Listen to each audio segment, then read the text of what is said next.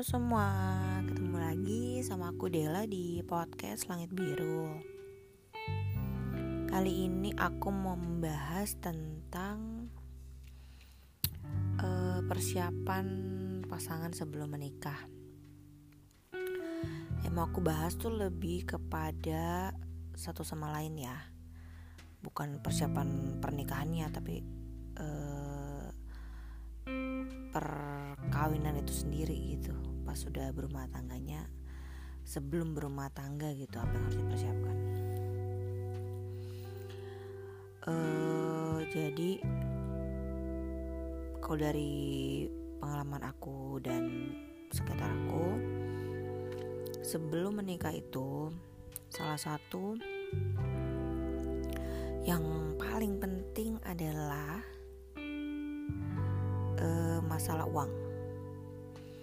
Uang di sini bukan hanya saja punya uang apa enggak ya, tapi lebih ke kebiasaan uh, pemakaian uang.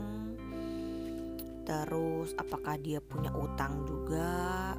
Kita harus tahu tuh utangnya seberapa banyak kalau ada. Terus apakah dia indikasi melunasi hutangnya atau didiemin aja hingga berbunga-bunga atau uh, utangnya misalnya berbentuk aset jadi kelihatan gitu. Jadi harus jelas lah.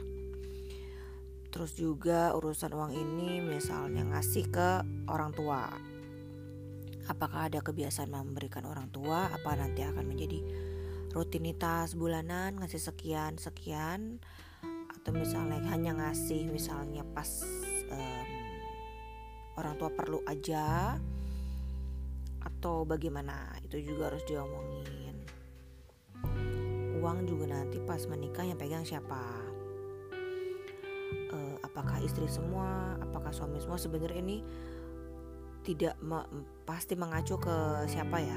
Lebih kepada siapa yang lebih jago megang uang. Kalau soal percaya nggak percaya ya? Namanya mau nikah ya harusnya udah saling percaya kan kalau masih nggak percaya juga ya susah ya namanya mau nikah kan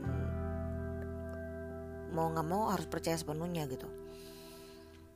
Jadi dipastiin siapa yang kira-kira kebiasaan pemakaian uangnya lebih baik mendingan dia yang pegang uang aja. Karena kalau yang boros takut jadi mendadak ada keinginan-keinginan apa gitu kalau kalau dia yang pegang uang kan aksesnya mudah gitu. Jadi dipastiin itu misalnya suami yang megang apakah istri dapat jatah bulanan? Atau juga bisa juga kan dua-duanya kerja? Nah kalau dua-duanya kerja e, bisa tetap pakai uang suami untuk semua kebutuhan. Misalnya istri hanya e, kalau kalau perlu gitu kalau perlu baru istri turun tangan uang istri turun tangan. Tapi kalau enggak ya ditabung aja misalnya. Atau suami bayar uh, A ntar uh, suami bayar ABC misalnya. Ntar istri bagian DEF gitu. Jadi ada ada pembagiannya sendiri-sendiri dengan gaji masing-masing gitu. Nggak ada hukum pasti soal untuk setiap pernikahan ya jadi dirundingin aja se, se dini mungkin. Jadi nggak kaget. Nanti takutnya tuh punya bayangan masing-masing. Sebelum nikah nggak diomongin terus punya bayangan oh ntar kalau udah nikah gue deh yang pegang uang uang gitu. Uang. Uang um, untuk uh, kebutuhan sehari-hari. Tapi pas sudah nikah jebret tiba-tiba si suami bilang yang lain gitu kan loh. Teristri loh kirain aku yang pegang uang misal gitu. Dan si suami punya pemikiran sendiri juga kan bu, apa maksudnya itu bukan hal yang aneh juga kalau masing-masing punya pikiran karena nggak diomongin dari awal. Dan sampai kayak gitu malah jadi ribut. Nggak lucu aja udah udah nikah kan soalnya. Padahal seharusnya ini bisa dikomunikasikan sebelum menikah. Jadi kok ada apa-apa udah ada bayangan gitu. Bisa didiskusiin gitu kan. Boleh kerja atau enggak istrinya juga diomongin juga kan. Takutnya udah suaminya berharap oh nanti kalau udah nikah uh, istri gue nggak boleh kerja deh. Tapi nggak diomongin. Tiba-tiba suruh berhenti kan sedih juga. Istrinya nggak ada bayangan apa apa tiba-tiba disuruh berhenti pasti kaget. Jadi lebih baik diomongin juga. Terus tabungan bersama ada beberapa yang dari pacaran udah punya tabungan bersama. Kalau aku pribadi uh, tidak terlalu menyarankan hal itu ya karena bisa putus. Ya uh, maaf ya uh, aku orangnya to the aja. Uh, maksudnya kalau masih pacaran kan nggak ada nggak ada jaminan bahwa akan selamanya bersama. Maksudnya nikah aja bisa bisa pisah kan apalagi pacaran. Jadi tabungan bersama mending nanti tunggu nikah aja. Kalau mau ya tabungan sendiri sendiri nanti pas sudah nikah baru digabung misalnya. Beli rumah juga misalnya mau beli rumah nih buat nikah terus patungan gitu. Mending tunggu nikah aja sih ya. Kalau udah beli barang-barang terus nggak jadi nikah kayak jadi sulit banget nanti ngurus segala macamnya. Bukan pesimis apa enggak tapi kemungkinan itu ada gitu kan. Jadi untuk me- me- meminimalisir hal-hal yang nggak diinginkan aja maaf ya kalau aku ngomong agak cepet-cepet. Emang tipe ngomongnya begini agak susah kalau pelan-pelan. Uh, oke oke. Aku akan coba pelan-pelan. Baik.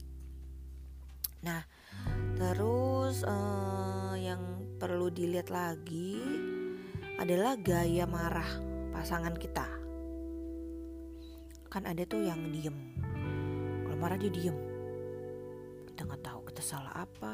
Ya apalagi wanita selalu merasa benar bukan? Jadi kan nggak tahu dia marah karena apa karena kita nggak ngerasa melakukan kesalahan kan? Uh, ada juga yang meluap-luap. Ada juga yang uh, pakai fisik kalau udah abusive ya berat ya untuk diteruskan kalau buat aku pribadi ada yang marah-marah uh, meluap-luap tapi ya udah selesai di, di situ juga. Jadi dia udah lega udah keluar. Uh, tapi ya udah nggak habis itu dia baik-baik aja ada juga. Jadi benar-benar harus dilihat.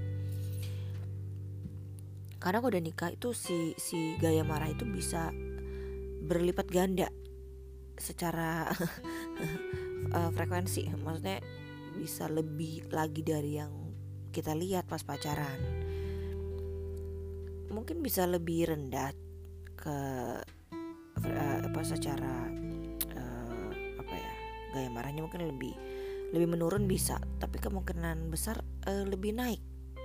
Karena kalau udah nikah kayaknya masalah lebih kompleks gitu. Bukan dibilang lebih berat ya cuma kompleks. Nah terus soal pernah aku pernah ditanya pas sebelum nikah ditanya sama pasangan aku. Kamu kalau marah uh, banting-banting piring atau banting-banting barang nggak? Oh enggak cuma nonjok-nonjok uh, lemari aja. Yang beritanya kayak gitu. Jadi uh, dia cukup concern kalau banting-banting barang gitu. Dia concernnya itu. Kalau si pasangan aku sih gaya marahnya dia diam jadi kalau dia dia diam berarti pasti aku yang salah. Terus um, visi misi ya ini jelas. Misalnya mau punya anak berapa terus nanti tinggal di mana? Apakah tinggal di orang tua si cewek atau orang tua si cowok atau tinggal langsung berdua mau, mau langsung beli rumah kalau ada rezekinya atau misal ngekos dulu atau ngontrak dulu. Sorry. Uh, ada omongan jadi ada bayangan jangan tiba-tiba diboyong ke rumah orang tua misal gitu kan juga kaget ya. Karena kan gak gampang juga kalau tinggal di rumah orang tua mau orang tua kita ataupun orang tua dia tetap namanya numpang kan gimana gitu. Kalau aku pribadi karena emang pas dari kuliah udah ngekos jadi nggak apa namanya nggak kepikir untuk tinggal sama orang tua juga sih. Jadi langsung waktu itu sih uh, habis nikah kita uh, kayak nyewa nyewa tempat gitu. Sempat nyewa tempat terus sempat ngekos juga sempat ngontrak. Ya segala macam sampai sekarang alhamdulillah udah ada rumah sendiri. Jadi itu juga diomongin biar nggak kaget. Terus mau punya anak berapa juga diomongin. Karena uh, ada pasangan yang cuma mau satu aja. Ada yang mau banyak harus dipikirin segala sesuatunya. Karena punya anak. Tidak mudah saudara-saudara. Karena kalau kalau nikah baru berdua aja tuh kan kayak kayak pacaran aja sebenarnya. Cuma ya kita udah nggak boleh lirik lirik sana sini lagi. Terus ya sama dia aja terus gitu kan. Dan serumah gitu. Dulu kalau pacaran kan masih uh, jarang. Maksudnya ketemunya kan nggak nggak pasti setiap hari dan malam kan juga pisahkan kita tinggal di rumah masing-masing gitu. Kalau pacaran sama nikah sebenarnya kalau masih berdua sih nggak terlalu banyak berbeda. Cuma ya kita udah stick sama satu orang aja. Tapi gue udah punya anak. Seru banget pokoknya. Jadi diomongin uh, apakah uh, mau punya anak kalau mau punya anak punya anak berapa? Terus cara didiknya juga gimana? Nanti harus diomongin lagi tuh kalau udah ada punya anak cara didik anak harus sama atau gimana gitu nanti uh, didiskusiin aja karena mungkin juga kan kalau belum ada ke arah sana kan juga belum ada bayangan cara didik anak gimana segala macam. Itu diomongin bener-bener lah biar nggak ada salah kembali biar nggak ada salah paham lagi. Karena kalau udah nikah tuh hal kecil aja bisa kayak jadi besar gitu. Karena kayak kebiasaan-kebiasaan kecil yang dilihat setiap hari gitu kan juga kayak capek kan. Uh, ya harus banyak toleransi sih. Banyak toleransi aja karena kan nggak mungkin dapat yang sesuai persis siapa yang kita mau. Dan kalau ternyata tipenya berbeda juga belum tentu nggak cocok sih. Karena kadang kalau kitanya berbeda malah bisa saling melengkapi satu sama lain. Tapi sebeda-bedanya orang menurutku pasti ada samanya. Nah jadi mending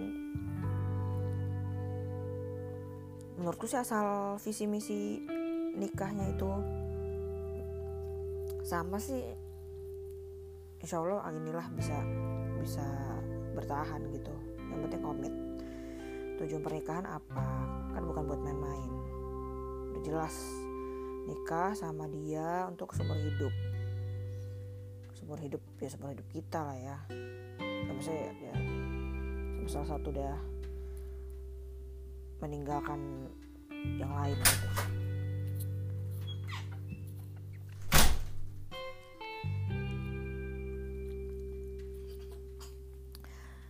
jadi menurutku kurang lebih itu. Terus kebiasaan-kebiasaan pacaran juga kemungkinan besar hilang ya. Misalnya setiap minggu suka dinner misalnya gitu.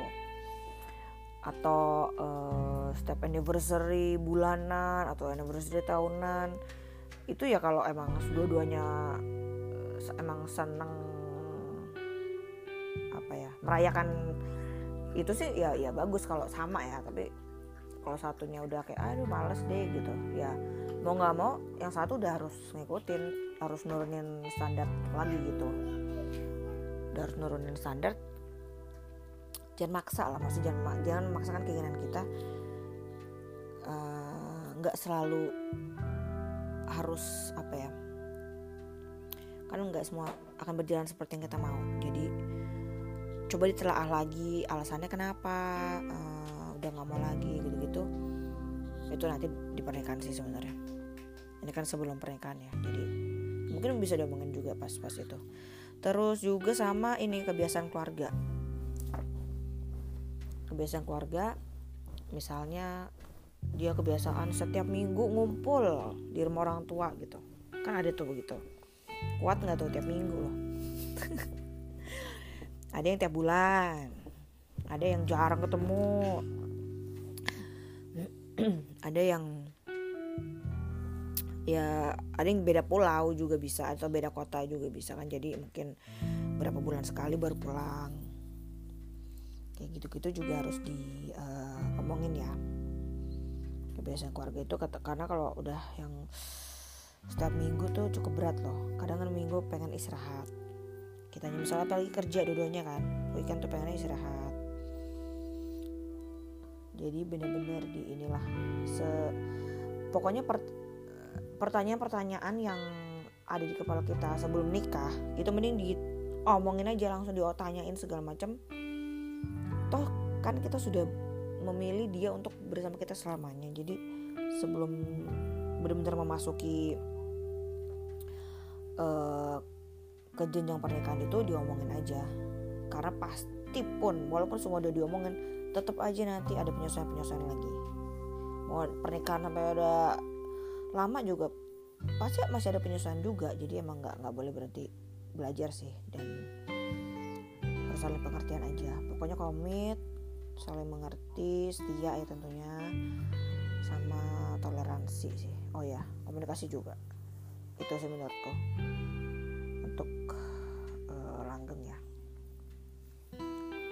gitu aja uh, buat aku. Ya kalau cinta sih ya udah memilih ya. Kalau nggak cinta gimana? Kecuali jodohin mungkin. Tapi cinta bisa tumbuh juga kok. Asal kita mau berusaha. Oke deh segitu dulu dari aku. Semoga bermanfaat ya buat yang dengerin. Terima kasih. Bye bye